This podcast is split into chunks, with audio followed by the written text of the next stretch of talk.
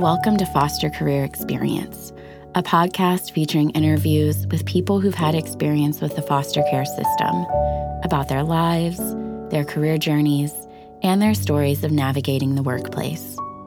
We all bring unique histories with us in our jobs, and by understanding each other's experiences, we can make the workplace better for everyone. Today's episode features Vanessa, a millennial who works in social services. When she was a kid, Vanessa would spend hours in her caseworker's office, eating candy, asking questions, and just taking everything in. I like blue raspberry Jolly Ranchers. And one of the workers always had this candy dish um, on her desk. And we would have to sometimes spend time in the office. And I would go into her office and I am such a very why kiddo. Like, why do you do this? Why do you do that? And so I literally probably learned the job when I was like eight because I just would not leave them alone. And instead of fighting with me, they would just let me sit there. So she would um, separate the blue ones. And so I came in one day and I was like, oh, all the blue ones are gone. And she opened her drawer and she's like, I saved them all for you. These memories stuck with Vanessa Inspired by the positive experiences that she had had with her caseworkers, Vanessa grew up and decided to become a social worker as well. Well, I think I would have gone down a similar path as my parents if I didn't have that structure and support from the good workers that I, I was blessed to have throughout my my experience in care. I wanted to come back and work for the department and give a perspective that isn't quite often brought to the table.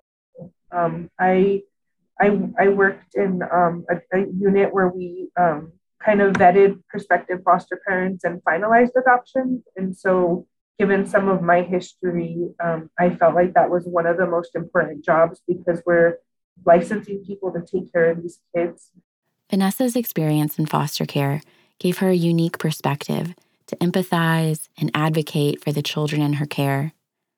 But her trauma also made aspects of her job even more painful.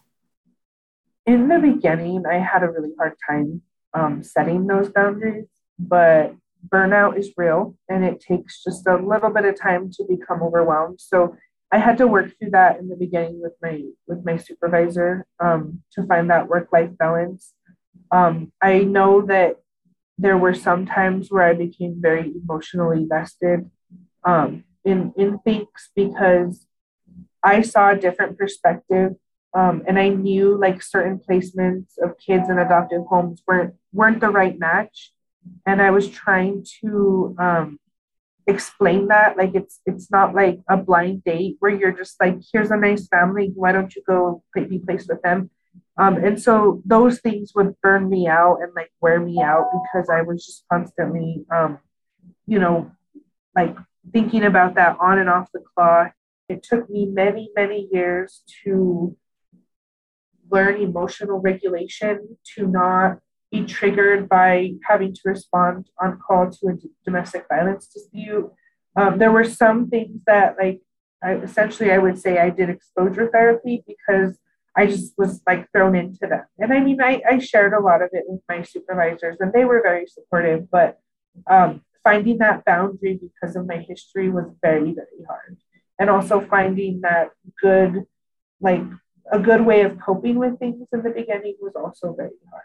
Um, so I think it's just um, you have to have that internal conversation um, and remember that at the end of the day, you know, you have a family to go home to, you have responsibilities and the life outside work. And, um, you know, you cannot let this consume you. Responding to calls, like domestic violence disputes, were especially hard for Vanessa because while she was in foster care, her mom was killed in a domestic dispute. This meant that she lost her mom and her dad on the same day when his parental rights were terminated. On this day of great loss, Vanessa also remembers who was there with her. Vanessa's caseworker, who was eight months pregnant at the time, came to Vanessa's school to notify Vanessa and to be with her in person. I just remember telling her, like, you're eight months pregnant. Why are you here? Like, why are you doing this? And she just cared so much about me. Likewise, When Vanessa's adoptive dad died on her 23rd birthday, she remembers the caseworkers from her internship who showed up for her, alongside other members of her rural community. I lost my adopted dad when I was doing my practicum at, at the um, county office. And so they supported me through all that. Like they showed up to the funeral. So it was very like it takes a village kind of mindset. And so when when we approach when I approach the work that I do, I remind people that, you know, your supports and your families aren't always blood. You know, it's you know, just because you're not related by genetics doesn't mean that they you can't find support in other people and other things. Throughout her life, Vanessa received so much love and support from her caseworkers, therapists, and other members of the foster care community.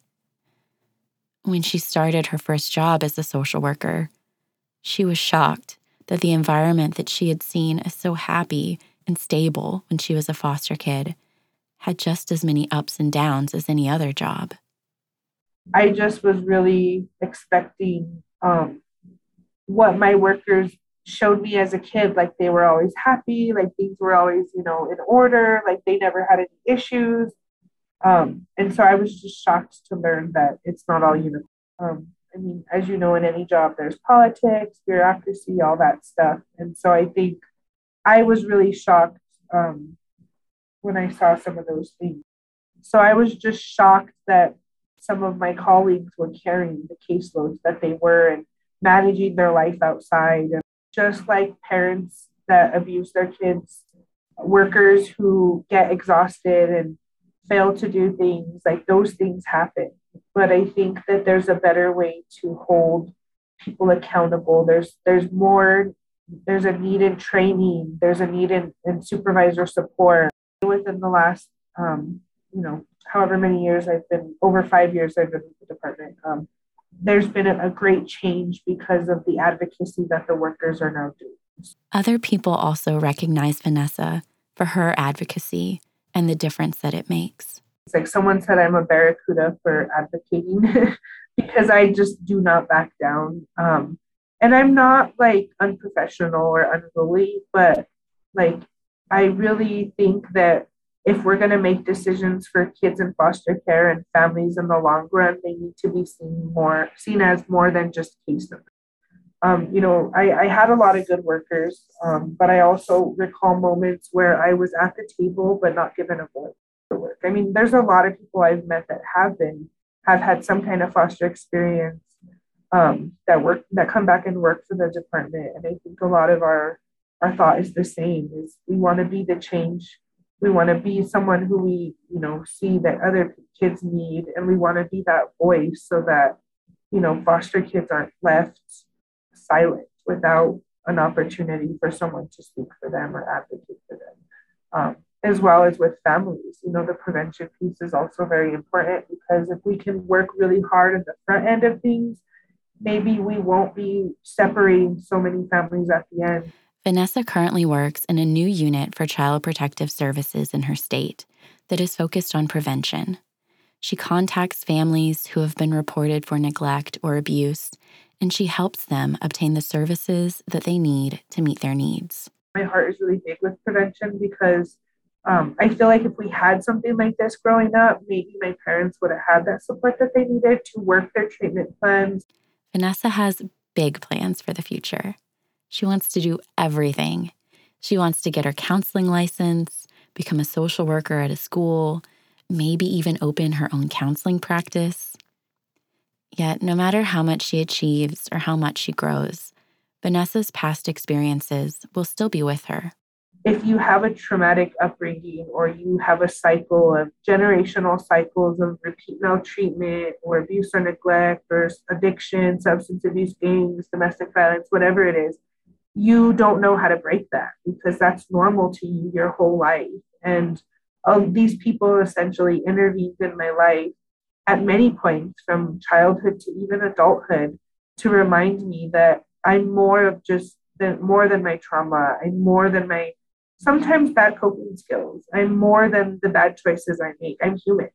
There were other people in me that other people around me that looked at me and said, like, you can't give up.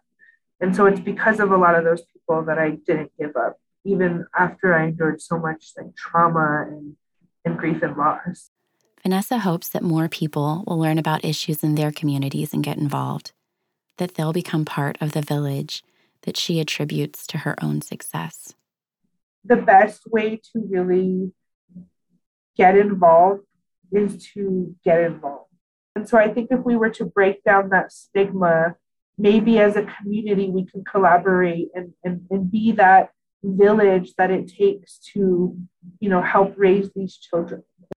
And so I think it's just, you know, um, educating yourself at, in what your your child welfare system does in your state and and learning like if you really are concerned and, and want to get involved like pick up the phone and call even if you want to volunteer donate stuff whatever the case is like there's always ways to get involved um, but i just think like ignorance is bliss and so if people continue to just kind of go off of what they see on the news and not actually get involved and educate themselves you know knowing that the people that they vote for sometimes put into place these laws there's a whole system. It's not just the social workers that cause these issues. Um, so it's just, you know, if you see something, say something, learn about what your your system does and, and how you can help and, and make it better.